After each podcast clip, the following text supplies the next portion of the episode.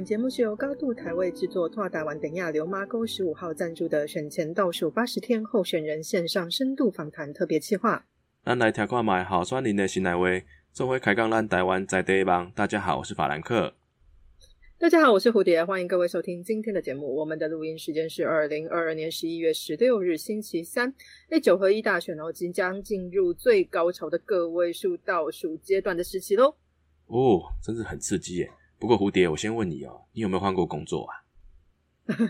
我为什么问我这个问题？其实还我还蛮换过蛮多工作的哦。毕竟在台湾的工作环境之下，换一个工作环境也是一个提高我们薪资水平的方法。哎，怎么了吗？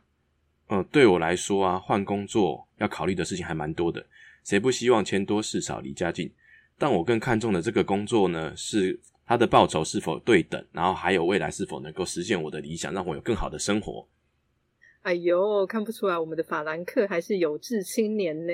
可是我记得我以前换工作的时候啊，曾经被我爸妈臭骂的要死，因为他觉得我对公司没有忠诚度，怎么可以做一做人就跑掉？那公司愿意请我，就应该要感恩到老死，顺顺便在公司工作到老死才对。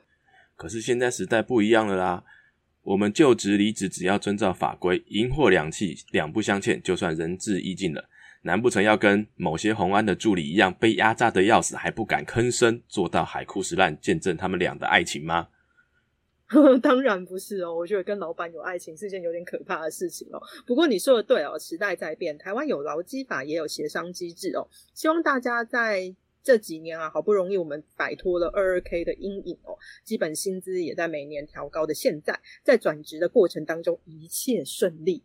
哦。说到转职。我们今天的来宾呢，应该也是相当的经验丰富，或许可以跟各位呢传授几招。而且他最近喜获麟儿，他是一个新手爸爸，小朋友刚满三个月哟，恭喜恭喜！哦，真的是恭喜恭喜恭喜耶！小子化也确实是我们的国安危机哦。现在啊，还有年轻人愿意生养孩子，认真的生下孩子，抚养他长大，我们真的感让人感到无比的兴奋哦。哦，身为台湾的一份子，我们都无限感激。再一次恭喜他，有子万事足，相信选情也会一切顺利。我们在这次的计划还遇过了两位坐月子中就受访的候选人，第一次遇到新手爸爸，我真的很兴奋哦，我已经有点迫不及待了呢。嘿嘿，你不要兴奋过头，我们今天不是要来上新手爸妈课程的哈，我们还是有正事要做哦。让我们赶快来欢迎我们现任的民进党籍台北市大安文山区议员候选人，人称口译哥的赵怡翔。怡翔你好，Hello，大家好，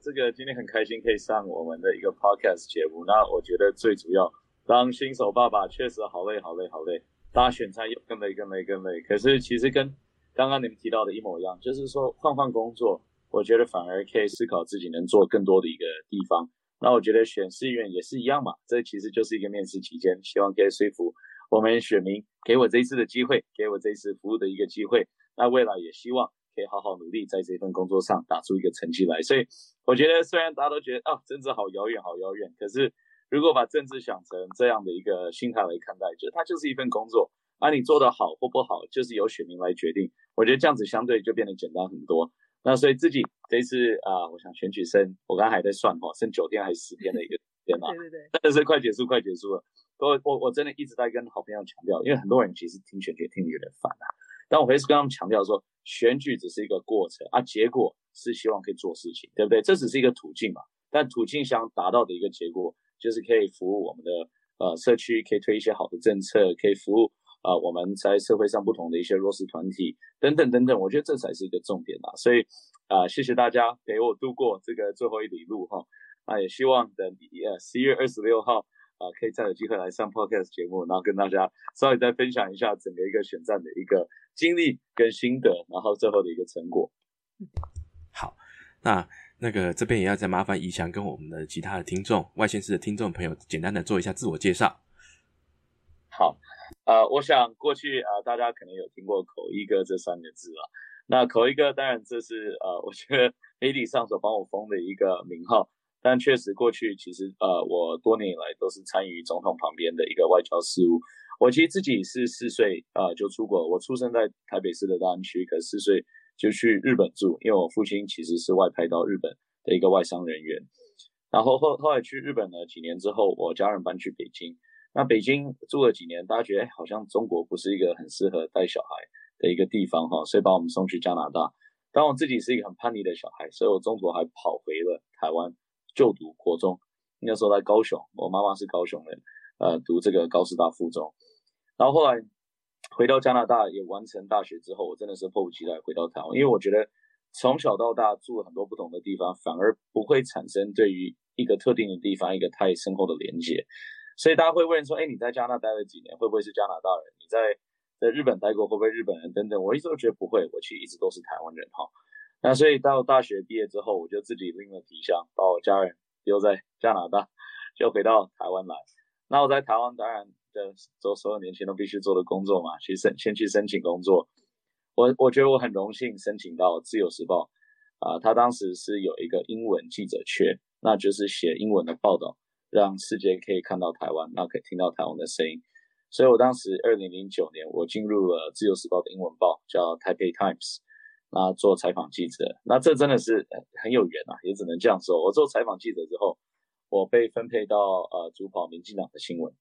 所以认识到蔡英文主席，当时他还是主席哈。那我觉得这是一个很特殊的经历对我而言，因为我是一个比较泛滥的家庭长大的。那我看到在主跑民进党，我当然我自己我觉得做我们所有这四代年轻人，台湾意识是毋庸置疑的。可是我近距离观察到，就是蔡英文主席，我看到他。好像跟过去我们所想到的一些呃政治领袖不太一样，呃，例如说他英文很好，他很有国际观。他在我记得在在中央党部九楼中常会呃开始的时候，在主席室也在九楼嘛，我都会在那边采访，所以看到蔡英文总统在办公室外面挂的报纸都是《华尔街邮报》《纽约时报》啊等等等等。我心想说，哇，这位真的是很有国际观的一位呃政党领袖。那所以我采访了民进党。采访了绿营的新闻，采访了大约两年的一个时间。后来我就是决定投入当兵，呃，决定，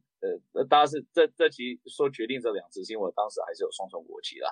我当时有加拿大籍，可是我确实投入了当兵，啊，被分配到屏东的一个实战单位，后来也去了，呃，当呃读了就读了这个呃国际经济法的一个硕士学位，回来台湾之后呢，啊，当时我就面临一个抉择，说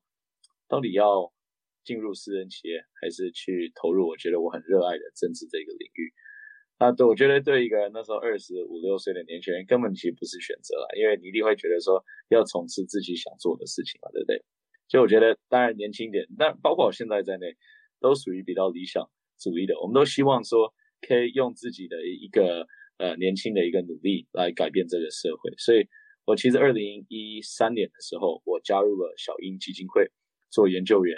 那大家会觉得说，哎，研究员好像这个可以做很多政策研究啊，甚至于参与国际事务啊，善用自己的这个语言专才等等等等，就完全不是。当时蔡英文董事长那时候董事长分配给我第一份工作是去研究猪粪，那你会觉得说，哎，猪粪这个是在这个是在开玩笑吧？这是研究猪粪研究干嘛呢？没有，就真的，因为蔡英文当时要推动的是能源转型，能源转型，所以其实猪粪当时涉及到的就是早期发电。那我们台湾其实很多这个养猪县市，其实很多这个所谓的猪粪问题、猪粪处置问题。那所以如果我们可以把这些呃，就是这些呃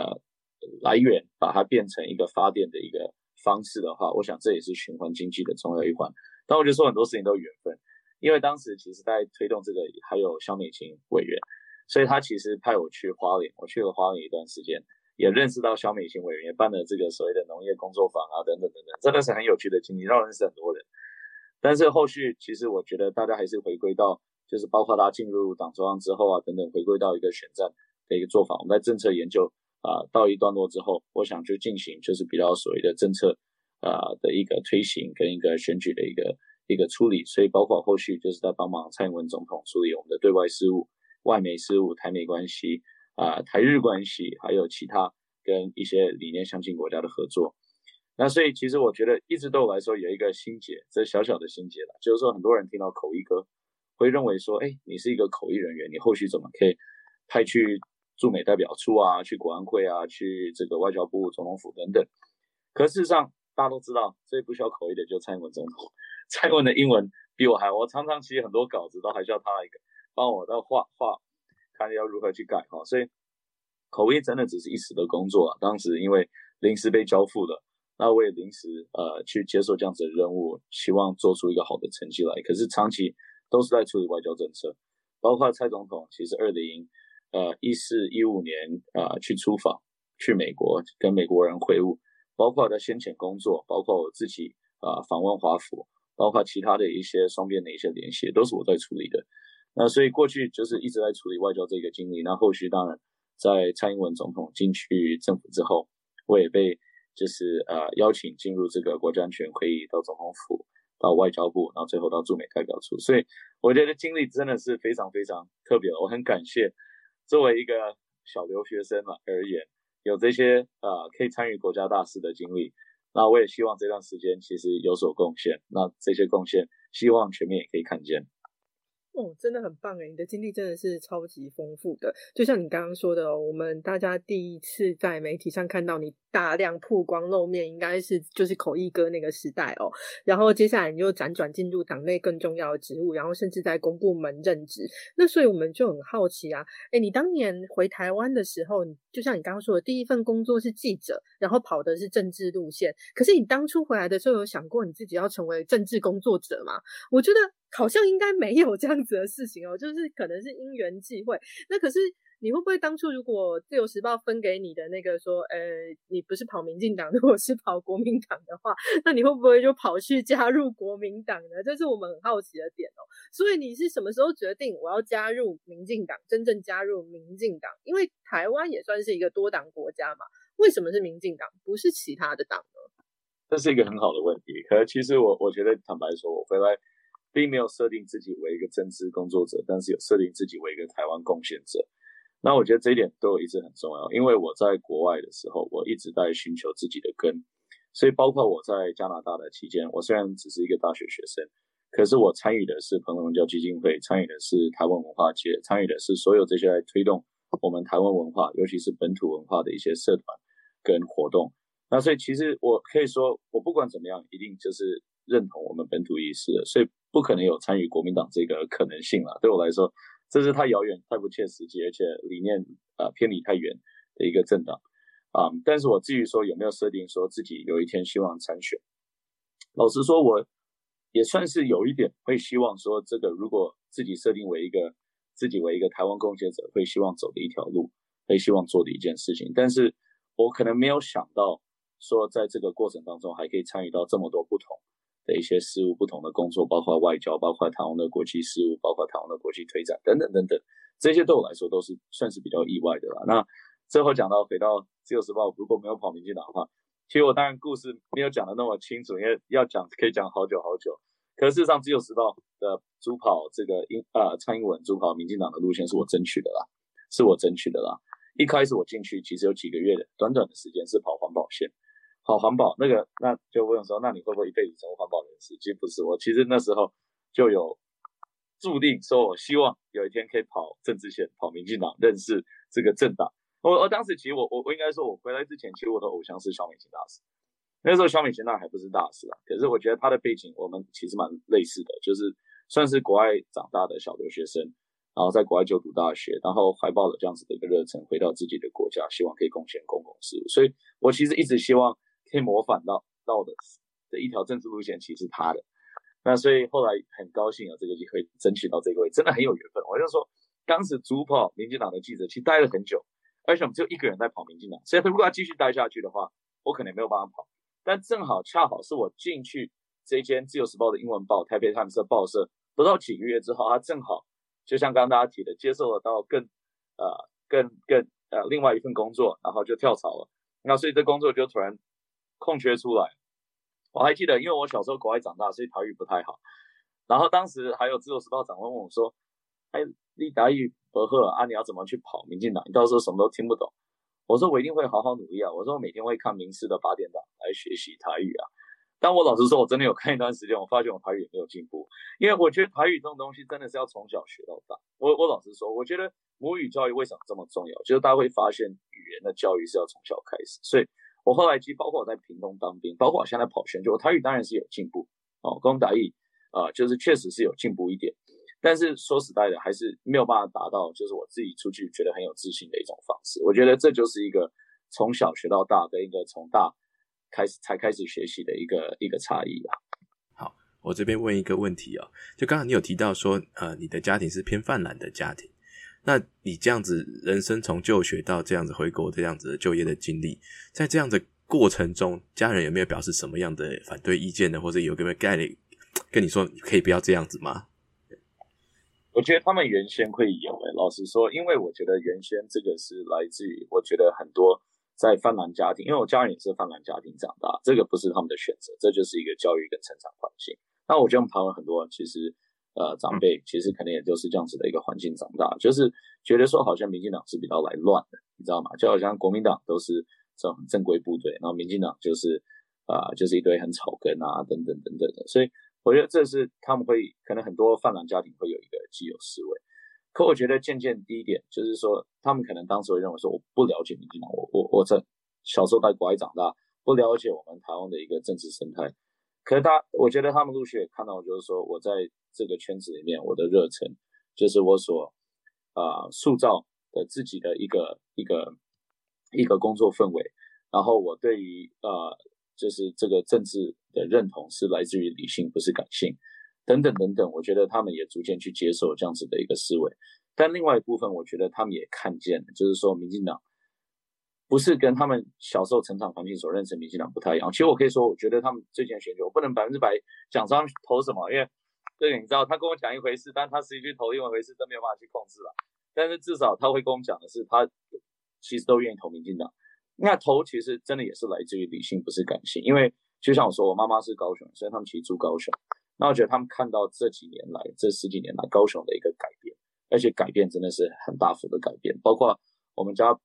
啊附近本来是铁路，那最近呢铁路都地下化了，甚至变公园，变得很舒服的一个环境。然后这个就跟他们小时候所认识高雄就是一个工业都市啊，脏脏臭臭的，就是完全不一样。他们觉得说，哎，民进党好像对这块土地是蛮认真的。那所以在这个情形之下，他们其实就会愿意去参考，就是投民进党这样子的一个机会。所以。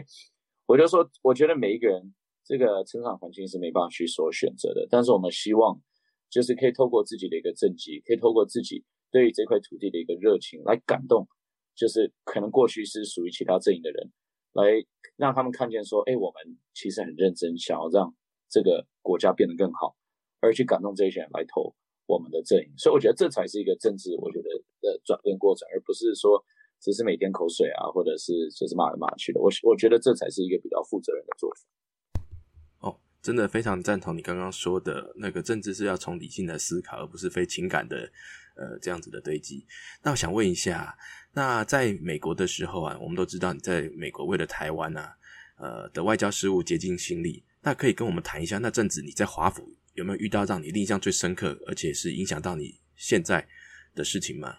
华府其实真的。印象深刻的事情太多了哈，那当时，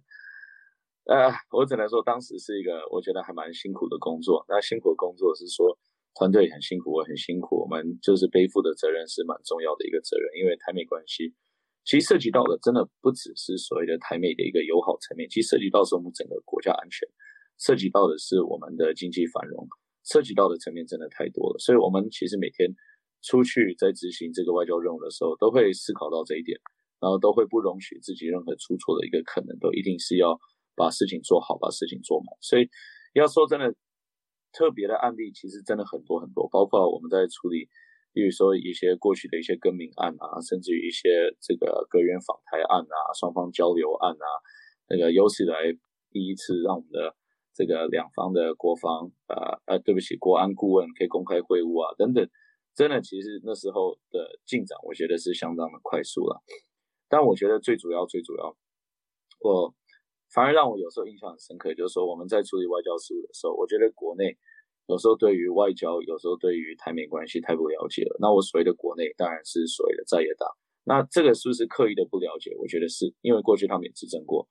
但是他们选择就是所谓的刻意的抹黑我们在做的一些事情。例如说在谈国防合作，明明是我们国防部向对方提出的一些武力需求、武器的需求，这种无法。这是所谓国产国造，因为国产国造的事情大部分我们都自己来，但是就是因为没办法，这个可能是太精明性的一些装备了，必须向美方采购。那采购来也是来提升我们的整体的一个国防啊状况，一个国防作为，希望可以遏制这个中国来攻打我们的可能。但是我们提出这些事情，甚至于通过的时候，就可能就有蓝营说啊，我们又付保护费啦，对不对？啊，我们就是又去买破铜烂铁啦，等等等等。我就觉得说，在我们推动国家外交，听到这些声音的时候，就觉得很辛苦，你知道，就觉得很辛苦，很不应该，而且很辛苦。而且同时，我觉得这是一回事啊，但另外一回事，我觉得还是要提到的是，我觉得台美关系需要一个全民共治。那我觉得我们没有办法在外面一直在打仗，然后为国家打拼，但是在背后反而被自己人捅，你知道那种感觉真的是非常非常差劲的。所以，我我我是希望啊，就是说，如果这个国民党他把自己视为一个理性，而且是准备执政的政党的话，他必须做出这样子的一个思维的改变。我举个例子，民进党也不是天使，你知道吗？民进党过去当然也是有政治议题的一个处理啊，等等等等。但是我的意思是说，但是当民进党认真把自己视为一个可能要执政的在野党，立场上就有所会调整。我举个例子，过去可能死安议题，民进党很多人是也出出面质疑过，啊，对不对？为什么？为什么要处理这些议题？但是当你在思考说未来我们可能要执政，而且可能要面临同样的议题的时候，你就会去更理性去看相关的数据，看了解相关的立场，去了解说各方面为什么其他国家都已经选择采取这样子的做法了，我们台湾还没有。然后你去看过这些资料，理性分析之后，就发现说这还是对国家有利的。啊，你现在不做，未来还是要做。所以你去反对这件事情，其实意义不大，因为你反对这件事情，理论上你过几年之后，你可能自己要面对这个问题。所以这个就是我所谓一个执政党的准备，对不对？就是更理性的，不要政治化一些议题，更理性的去思考一些问题。那我觉得这个是民进党一直都有在进化的地方，包括我自己在党内的期间，我们对很多议题都是会选择比较理性、比较客观的方式去思考它。而我觉得比较遗憾的，就是说今天我们看到国民党，虽然他过两年也是要选举，过一年半也是要选举，但在很多议题上，他们还没有采取这样子的一个理性作为，然后为了反对而反对。那最后，如果假设有一天他们执政的话，他们反而就是一定会自打脸，一定会自打脸，因为到时候他们当政还依然要面临这些问题。所以这个就是我希望我自己作为一个过去在政府经验的人，在希望在政治上我们可以有所贡献的地方，就是更理性。来讨论一些事情，更理性思考一些事情，而不要为了战而战，不要为了口水而口水。嗯，那我们知道说，其实你的职位，其呃，在之前啊参选之前，一直都是属于比较像是幕僚的职位，包括你在美国帮我们做外交的时候，也是属于比较像在前方打战，可是也是属于比较幕僚的职位。那你当初放弃美国的外交事务转职回台湾转职的决定性理由是什么？那因为这。在在你当初做这个决定的时候，台湾境内的评价其实蛮两极的，相信你也相当清楚哦。那不知道这个部分有没有什么 要跟我们听众来做说明的部分哦？那这中间的心境转折可以跟我们分享一下吗？其实我可以直接就是直球对决，不像讲完哈，讲完这里好多词都直接讲的好模糊，但是直球对决这件事情啊。有关我去华府的这件事情，你说这个是不是一个适当的一个任用？我跟大家报告，这个绝对是嘛。那主要的原因是什么？第一个，资历方面，我刚才也列出来，就是大家就是攻击我都说，哎呀，他只是一个口译人员，他凭什么去美国？哈，我也简单说，口译人员就那一场，前后就那一场。但大家有没有背后看？包括新南向政策的一个转移，包括过去很多台美事务的合作事项，包括跟 A I T 的联系，这其实过去都是我负责的工作之一嘛，对不对？所以包括。我的新闻出来之后，又 A I T 的政治组长，我的工作对口就出来跟我讲说：“哎，加油啊！你在美国一定会做得很好。”这个很多资深的美国学者也出来为我加油，为我打气。啊，其实这也都是我过，那其实也不包括这些啊，包括各国的，新加坡也有啊，欧洲的外交官也有啊，甚至日本的外交官也有私下密我说：“真的是你要撑住啊，就是你过去大家共事的很愉快，呃，未来希望你对外交持续有贡献，等等等等。”这都是大家看不见的，或者是选择不信，这我不知道。但是就是总是会有人说，哎，你只是口译人员，你凭什么外派？好，这是第一点，我就要回复。第二点来说，至于说这个职位的一个属性，哈，这个当然我们在政府体系来说，除了这个所谓的考进去的一个正式有退休俸的一些外交官之外呢，或公务人员之外呢，也有机要任用，也有聘用任用，甚至于有政务任用。那这都是过去行之有年，过去民进党、国民党也好。都是一样采取这样子的做法，因为本来政府你就是要有一个平衡，对不对？你如果是一个百分之百呃只有官僚体系出身的政府的话，其实你在很多决定上你会采取比较保守的一个立场。为什么？这其实这不是说一个个人的问这是一个机制的状况，就是说，因为你大家会思考的是过接下来二三十年的一个呃职涯的一个规划，对不对？但是对于说政务而言，对于说机要，对于说聘用而言，他可能思考到的。并不需要这么长远，他可能思考到是接下来几年我们可以达到的成效是什么，所以这是一个立场上的不一样。但是这个大家我相信也可以接受，因为这是民主国家的一个常态。好，所以其实这次当时去美国，我想是适用于这个一个所谓的聘用人员。那聘用人员至于说当组长有没有权利，我先说好了，在美国我去之前才有一个聘用的副组长回去，那大家就知道这个状况，而是国民党时期派过去的。那过去民进党政府也有派过，所以这个根本不是一个新闻话题，大家根本不知道这件事情。而且大家说在也不在意这种事情，因为这就是一个我们政府里面的一个正常人员流动的一个状况，大家不会去政治化这件事情，因为大家都是为国家在做事情，不是为政党在做事，所以没有差。你是国民党派去，你是民进党派去，你是聘用，你是机要，你是政务，说在过去的根本不是新闻，不是议题。包括很多国民党后来做高官的、做大使的，也没有经过考试，也没有经过考试。当他去美国的时候，大家会把他当成一个政治议题来讨论，不会嘛？因为大家会觉得说。啊你只要有贡献，你只要努力为国家做事，其实都值得鼓励。所以我觉得我要刚一点了，我们太多应该理性讨论的议题，该理性思考的被政治化处理，而政治化的处理的结果就是变这样，就是变原本很清楚、很简单、很合乎逻辑的事情，被讲的很抹黑，而且甚至于是很不合乎逻辑，甚至于是好像是对方是要害我们这样子的状况。所以我我我觉得这种现象，我是希望未来在政治上可以比较少见啊。那我觉得比较遗憾的是，可能会因为我的事情，会导致很多本来在正常的一个外交轮替、一个外交任用上，要派去其他国家的一些一些优秀的年轻人才，啊，变得说他们不敢派，或者是政府不敢派他们过去。我觉得这其实是我觉得我比较遗憾的一个地方。那你后来放弃就是外交的事务，也不是说放弃啦，后来就转职嘛，我们就从美国回来。那在从美国回来的那个过程，也是大家评价两极。请问这当中你有什么有什么部分也想要跟听众来跟我们澄清或说明的部分吗？直球对决。哦，我这个应该没有什么呃评，因为我想参选这个应该每一个人都会选择用透方式为国家贡献嘛。那我其实可以重复一遍，就是说我我参与政治，我并没有规划我会有一天成为一个外交官员，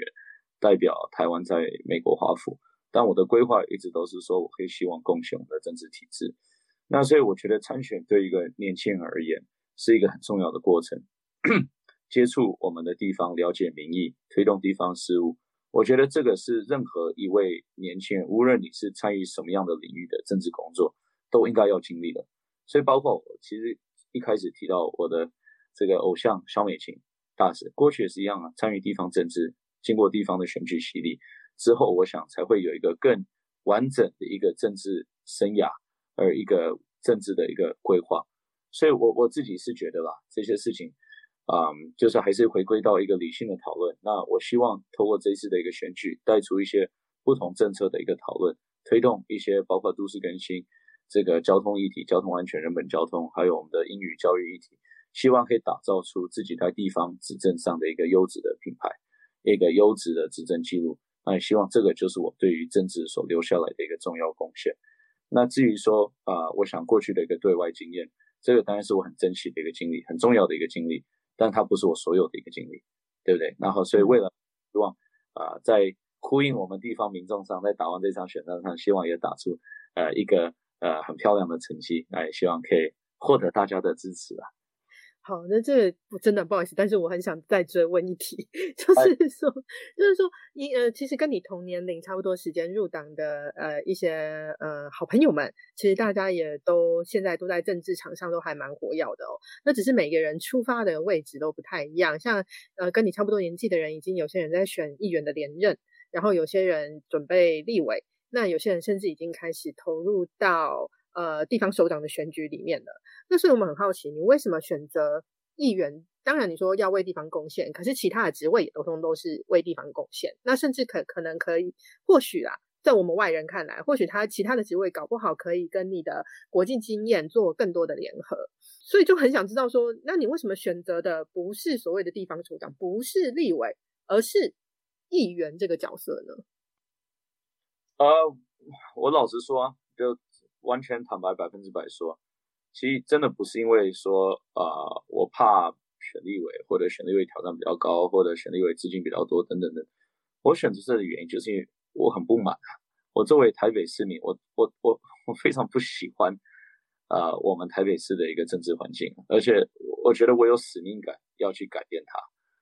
我我这个启发其实不是说我要选举前才被启发，这启启发真的是长久的一个启发。我我我为什么会关心人本交通啊？举例，为什么关心行人安全？我过去在小英基金会，包括过去当记者的时候，每天骑脚踏车上下班，人行道凹凸不平，每天就是面临着被车子追撞，或者是这个呃道路规划不完整的一个状况。我甚至于，我记得我。Maybe 十年前吧，十十年前就在脸书上贴过。我说我经过国宾饭店，每天骑脚车经过中山北路时候，我经常会看到推着轮椅、被推轮椅的一些阿妈或者一些阿公啊，就是没有办法要要被推上柏油马路。为什么呢？因为车子全部都违停在人行道上，一排全部违停在那里。然后那时候作为很热血的记者，是来后来政治工作者，我都跑进去找经理理论了，说你怎么可以这样？他们说：“哎呀，你不懂啊，等你以后当大老板就了解了。大家临停是因为老板要方便啦，等等等等。”我我是遭受这种长期长期的启发。另外一点，为什么这么关心都市更新？很简单，我过去在台湾台北一直都是租屋主，一直都是租房子，为什么买不起房子？我最后终于在呃在党部工作的时候，啊，对不起，刚刚进入政府的前后，啊，我买了一间很小很小十二点二。平的小房子在师大附近，我记得贵的要死。我那时候房租几乎每个月付不出来。我觉得我们下一代的年轻人活在这样子一个居住不公义、一个居住不安全、在一个居住缺乏品质的一个环境，我非常不满。我觉得我很不满。我觉得为什么会这样？我住了好多不同的城市，我觉得没有任何城市像台北这么夸张，让年轻人买不起房子，甚至要被迫每天要坐捷运坐个四十分钟，开车开个四十分钟。从三峡、从五股、从哪里进城工作，而自己在这座城市是完全连一个套房都买不起的状况。所以我说这是有点情绪，是因为大家可以听得出，我这不是一个一时的一个启发，是我长期我在台北，我在快我我在台北工作，我在台北生活，我在台北看见的这些事情，造成我希望有一天作为台北市议员就可以积极来改善这件事情。所以这是一个使命感。那这也是我回过头来说，为什么从加拿大回来，就是希望可以贡献。台湾的政治，而不是说一定要做到什么位置，当上什么职位，而是可以透过政策议题的一个推动，来改善我们台湾的一个政治环境。好，那全国都知道你有一个口译哥这个封号。那说实在话，我对这个封号，我真的听完你的论述之后，还有对你的了解，我真的不是很喜欢他在你身上的这个印记。那你有没有想过，你想要在选民心中会成为什么样的政治人物，留下什么样的印记呢？我希望有一天。大家可以看到一些政绩，而且这些政绩是大家会想起说是赵一想推动。因为我举个例子而言，我我自己当选之后最想做的第一件事情，就是推动我们四大陆的人行道拓宽。啊，四大陆所过去所在的环境，那边人流量非常非常高，又是捷运站就在旁边。那那边整条路其实在啊往北的右侧都是红线，所以理论上根本就不能停车。但是却又不能停车，你却又画了所谓的就是所谓的这个违停的空间，然后造成然后造成所有的行人必须绕上柏油，因为人行道太太太那个啊，就是宽度不够啊，所以又必须绕到柏油马路上才能走路，然后就是暴露在这个交通不安全的一个风险当中。然后那边有那么多学生，所以我希望未来大家如果经过这边，然后看到说，哎，我们有一个拓宽的人行道，有一个所谓的人本交通设施，大家会想起说，哎，这个是赵一想推动。你知道吗？就不是说这过去好像那种很悲苦那种国民党还要画个什么题啦，什么过去你看一堆桥，就什么宋楚瑜题啊，什么那都是那都是很不应该存在的事情。但至少大家可以想到，说这个是我很重视的一个议题，而且获获得了大家的一个共鸣之后呢，我们一起来推动去完成它。那所以这就是我希望可以留下的一些政绩。那都市更新也是，我希望未来。在市议会里面，我们可以检讨整体的一个都跟容积率，我们可以检讨整个的一个市政的效率，包括我们的送审的一个效率。我希望我们可以处理的是包括我们未来的审查会是不是可以用联审会的机制处理，等等等等。然后这些政策议题反而可以定位我的一个政治生涯，我觉得这就还蛮值得的啦。对，这会的问题。对，好，非常感谢怡翔哦，就在我们在我们怎么讲？给了他这么多挑战的题目之后，我们来回归一下我们这次的选举哦。呃，那一向这次的选区是大安文山区，对。那剩下没几天就是投票日了，所以我们要按照惯例哦，考考考一下你对这个选区的了解。所以可以请你帮我们介绍一下你的选区大安文山区好吗？我觉得大安文山区是一个超特别的选区。其实我现在是住文山区，那我就说我出生是大安区，所以我大安文山区的连接应该是很足够。那大安文山区，我觉得它是台北市最特别的选区，因为为什么？它就是台湾的一个缩影。你台北市大家会想象是一个超都会的地方，但你没有办法想象说文山区还有农会，还有茶庄，对不对？甚至还有农产品，还有就是说，我们其实文山区基本上是过去设计是一个比较住住就是居住一个。所谓的休闲的地方，所以你可以看到我们文山区并没有所谓的太大的一个大卖场啊，没有大型的百货公司，没有电影院等等。那当然，这些是不是要检讨、要改善？我觉得这也确实是因为很多文山区的居民其实认为说，哎，我活在文山区，为什么我的生活这么不便利？我一定要去往新店、往大安区，才会有不一样的就是生活体验。这一点其实确实我们未来要去思考，尤其是呃那个木栅动物园那一块，其实那块的前后，我觉得它的空地的使用。其实非常非常不理想，非常不完整，所以这一点要去处理。可我必须说，我们大安区有，我们是金融中心，对不对？我们有敦化南路这样子的一个金融重镇，我们有国际啊观光胜地，包括我们的永康商圈、我们的四大等等等等，甚至于通化夜市是比较在地的。所以，我我是说，这是一个很特别、特别的一个选区，也值得我们去认真的去经营它。那它是一个很多元的选区，我觉得，所以我们的思考模式并不是就是好像是说一套就是全面去适用的。那但是它也是一个面临很大挑战的一个选区，包括我们大安文山区以选区来说是最高龄化的选区，平均年龄算是最高的选区。那屋龄又是最高的选区，尤其大安区的屋龄是非常非常高。那都市都市更新的速度几乎是停停滞的，完全停顿，因为房价太高，到完全没有办法去进行所谓的都市更新。所以这部分我们可能容积率未来这势必要调整，一定要调整，因为你不调整的话，你都市更新简单说，你这数学公式你就过不了，大家都不愿意去做都市更新。因为都市就只会变得更不安全、更不正义，这个更不、更更不宜居。所以在这状况下，我觉得确实也是面临很多挑战的一个选区。所以，我对于选大文山区，我自己觉得我我很喜欢的，真的很喜欢。虽然很大，你知道吗？你在那种很集中，例如说松山新稍微比较集中一点，中正万华很集中，因为大文山超大。对的，我们还有很多活动是真的是在，就是你要到山坡地这边，就是你那大大家没有想象，其实大安区我们台大后面有山坡地。山坡地过去都是比较处理所谓的殡仪方面的一些设施的。那另外一方面，我们在文山区，甚至还有自称的一些部落地，对对？当然，那不是呃这个所谓的原住民的部落，但是是比较当地居民所自称的一些部落的地方。可是我们是真的是很特别了，所以我们在选这地方的时候，必须要更多元一点，思考要更弹性、更灵活一点。那我觉得这也是一个挑战，但同时收获也蛮多的。那在你提出的证件中啊，有一项是依照全球零伤亡愿景计划 （Vision Zero） 参考的事项，那提出了提升道路安全、减少事故伤亡。那可以请你跟我们的听友介绍一下，什么是零伤亡愿景计划，以及简单的说明你想具体在哪里实现这些东西呢？基本上就是人本交通的一个概念。那零伤亡愿景它的概念其实基本上很简单，就是说。呃，我们交通理论上，我们的伤亡应该是要朝向零，而不是往上走。那其实这是个，我觉得这个已开发国家，这大概三三四十年都在朝向的一个方向。包括日本，你看日本一九七零年、一九八零年代，那时候交通好不安全哦。那时候那个数据大概可能是现在的两三倍左右。但是过去逐渐逐渐的，透过就是所谓的零伤亡愿景计划，是透过。这样子跟呃人本交通的一个设置啊，等等等等，这伤亡率持续的往下降。但是我们台湾是很特别，尤其台北，我们不是往下，我们是往上，而且这几年是持续的往上。所以包括到我们的交通的事故，就是致死率，其实是多数所谓的民主国家首都在五倍左右，那伦敦的五倍，东京的五倍。所以大家没有想办法想象，就是说你在台北街头被撞死的几率，是你在东京的五倍，你在伦敦的五倍。那这个要怎么去改善？这改善的方式，就第一个，我们要全面去检讨我们的危险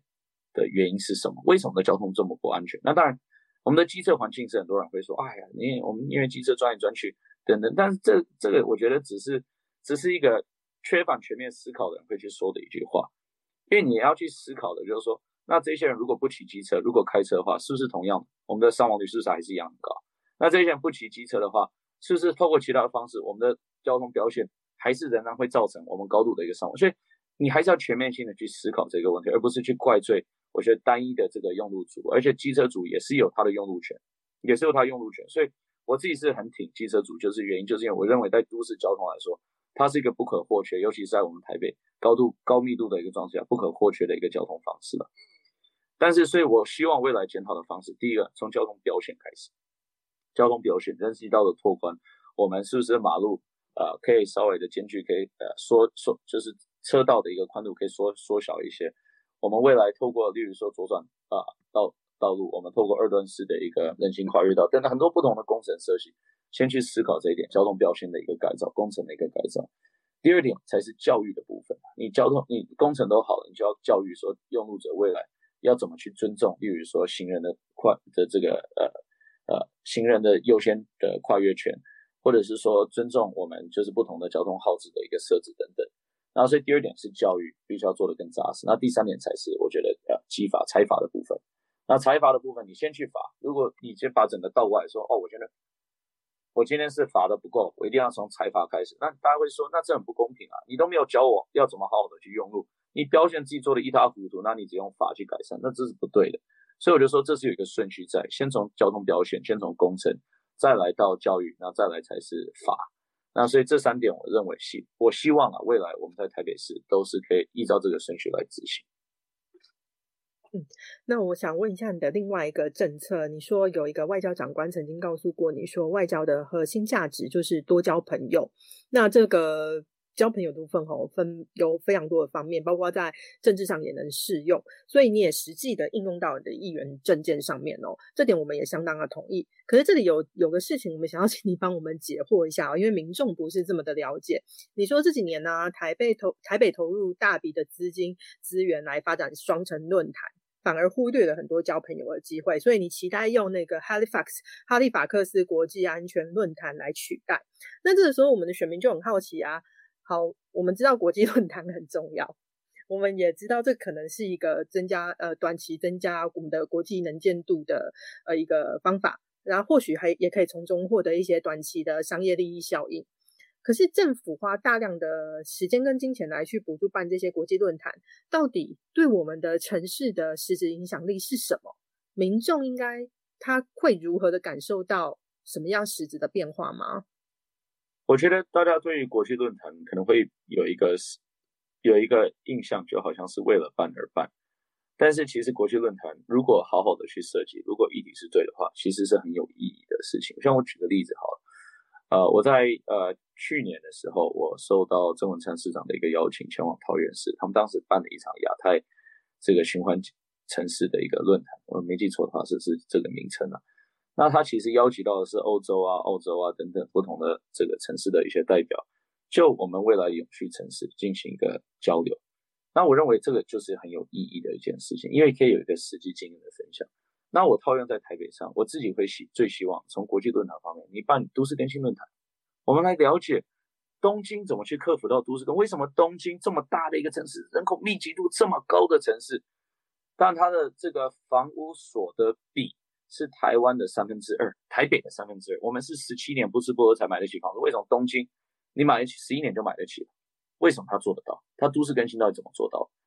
那城市交那交通安全也是一模一样。我们未来跟伦敦一起来办这个零伤亡愿景的一个城市交流，了解你伦敦这几年你是怎么样透过交通表现，你是怎么样透过这个人行号志，怎么样透过行人设施等等等等来改善你的交通安全。从一九七零八零年代这样子的一个高峰。就是跌到今天只有五分之一的一个交通致死率，所以我觉得这些就变得很有很有意义啊。所以我们成第一提升我们城市的一个曝光，但第二个呢，我们去引进各国的最佳的做法来做我们台北市民的一个重要参考。所以我觉得这个很有意义。但是另外一层面来说，哈利法克斯哈，那你说这些是城市议题，那一个重要议题就国家安全议题了，对不对？我们其实一直在讲说，今天在习近平对于台湾不放弃武力威胁的一个状态下，他对台湾的武力。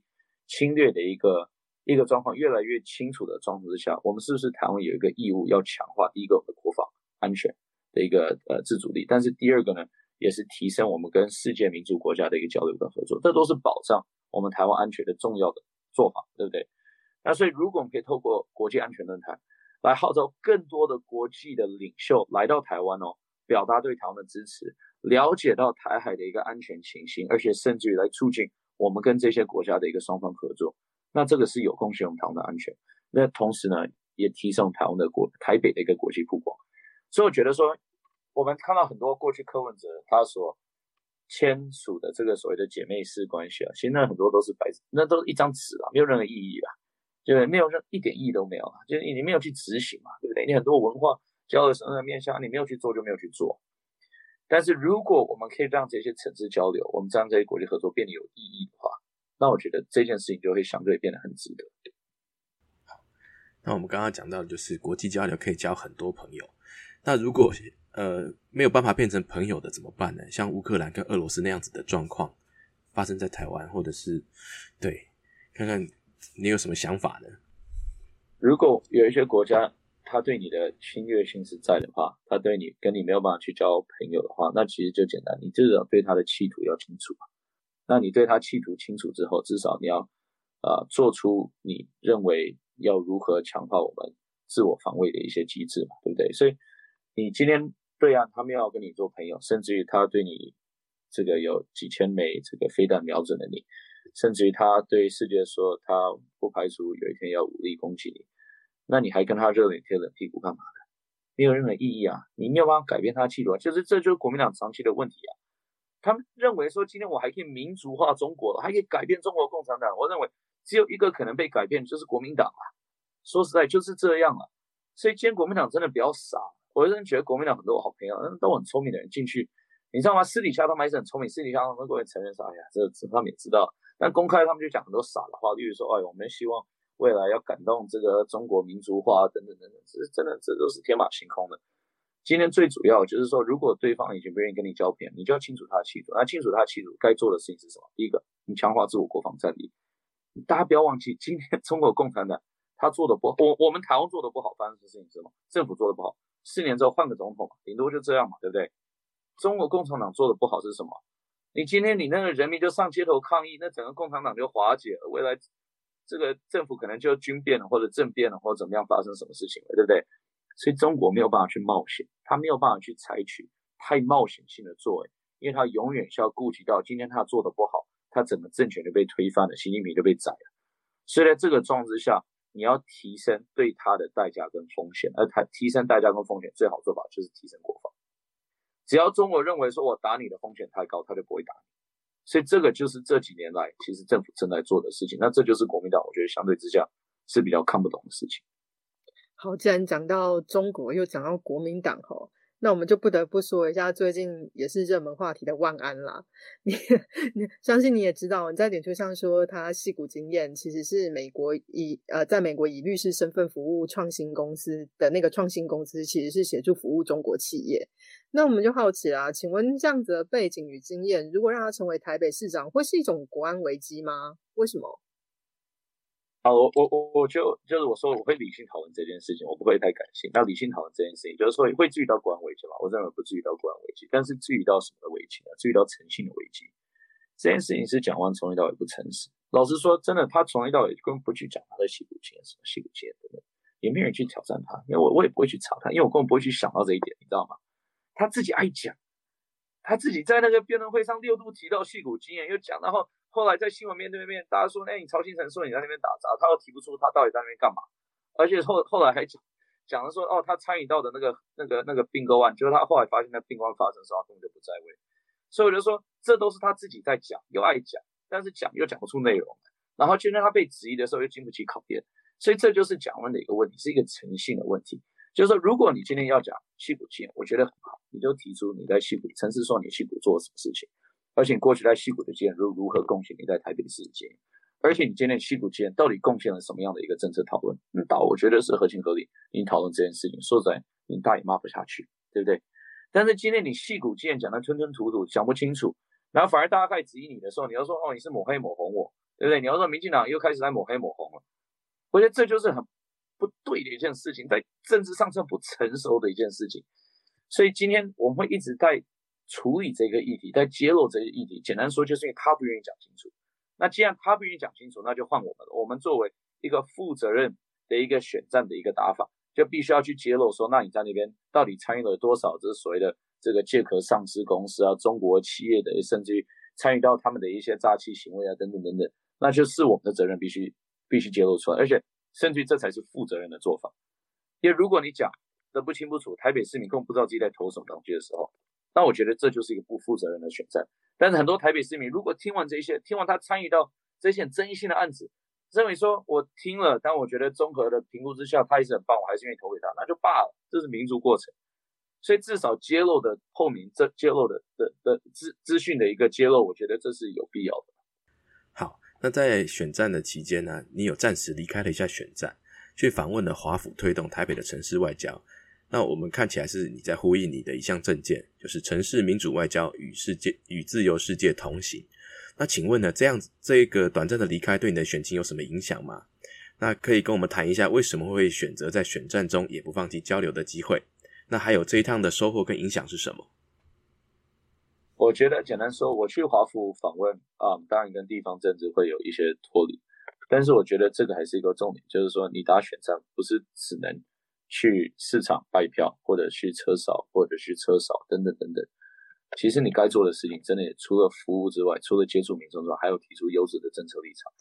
所以我过去我必须承认，我过去在美国我没有处理城市外交，那也比较少，很少了，包括这种身上。来的时候，那个还有我们那个金融市长来的时候，其实有参与到一些城市的交流等等，但是不是很深厚的一个连接。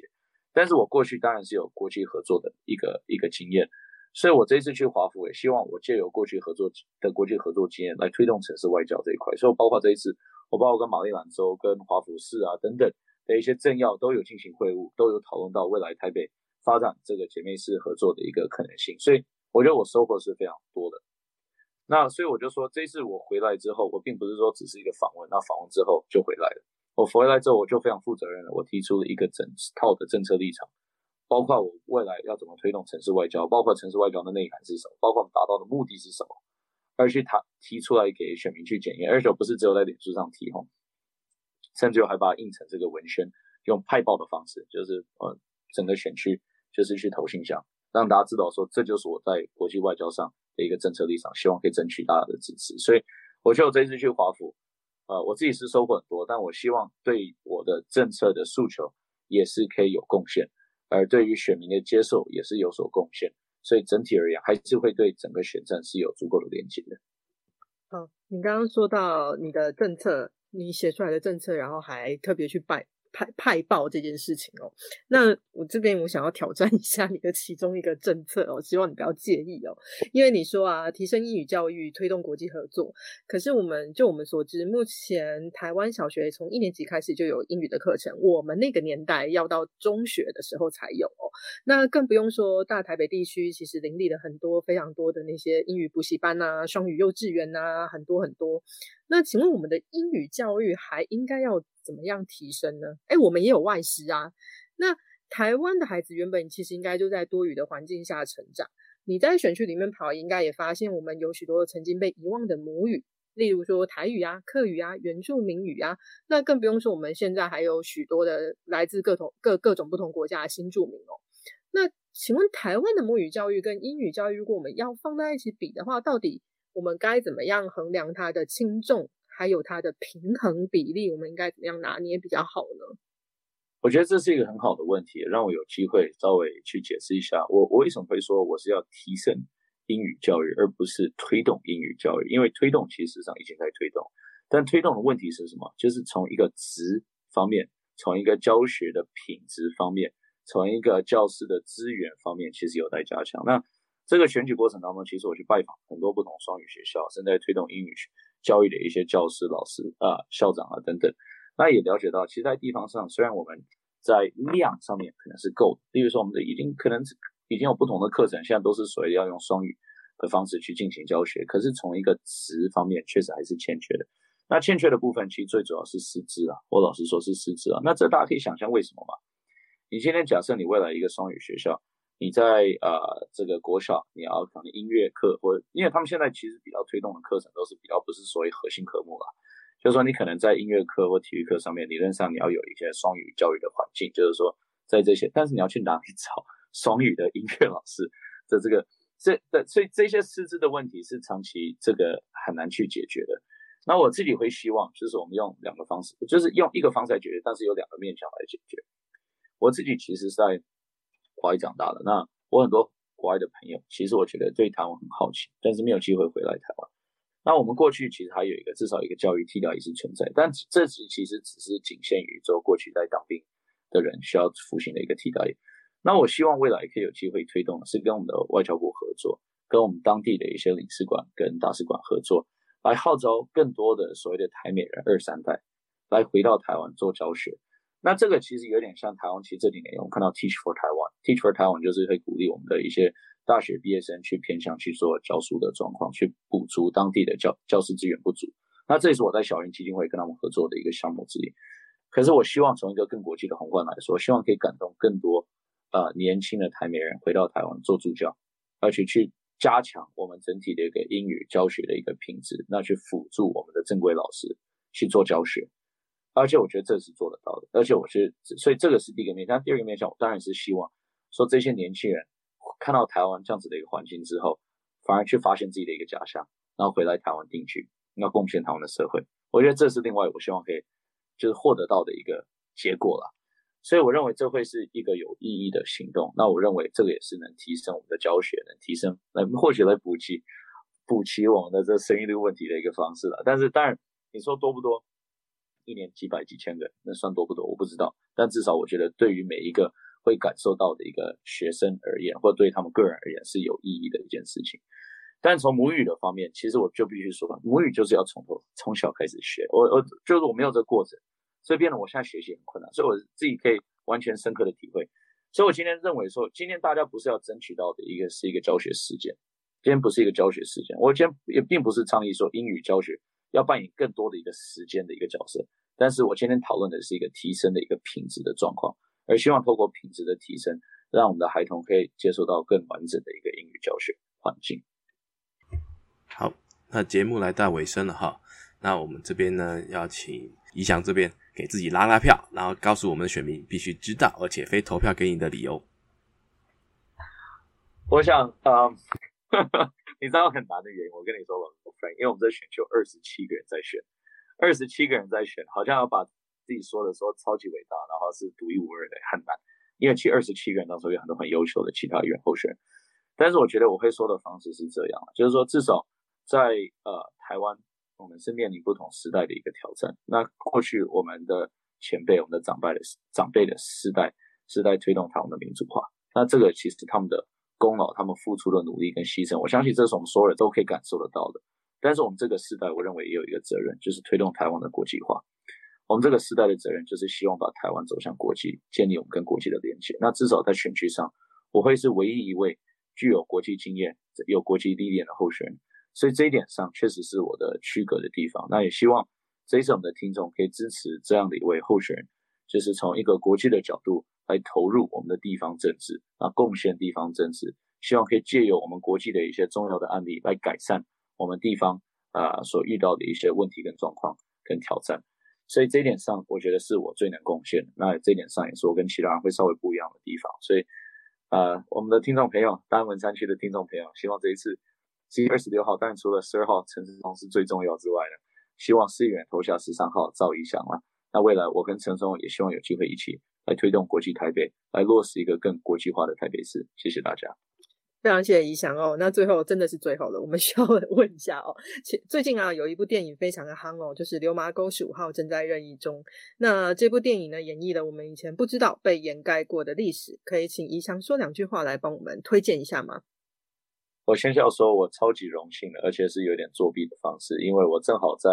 呃这个上映的前一天遇到我们的那个。那我刚才想，其实有一群人啊，但是应该最指标是我们的姚文志啊，这个钱立伟。那他其实是这个电影的最主要的一个推行者，而且这个构想，我想也是他跟那个当时的作者一起来构想出这个电影的一个可能的。所以我其实遇到了他，然后当时我就直接很不要脸的跟他说：“哎，那首映会我可不可以参加？”那所以当天隔天的这个在万华的首映会，我其实有去参加。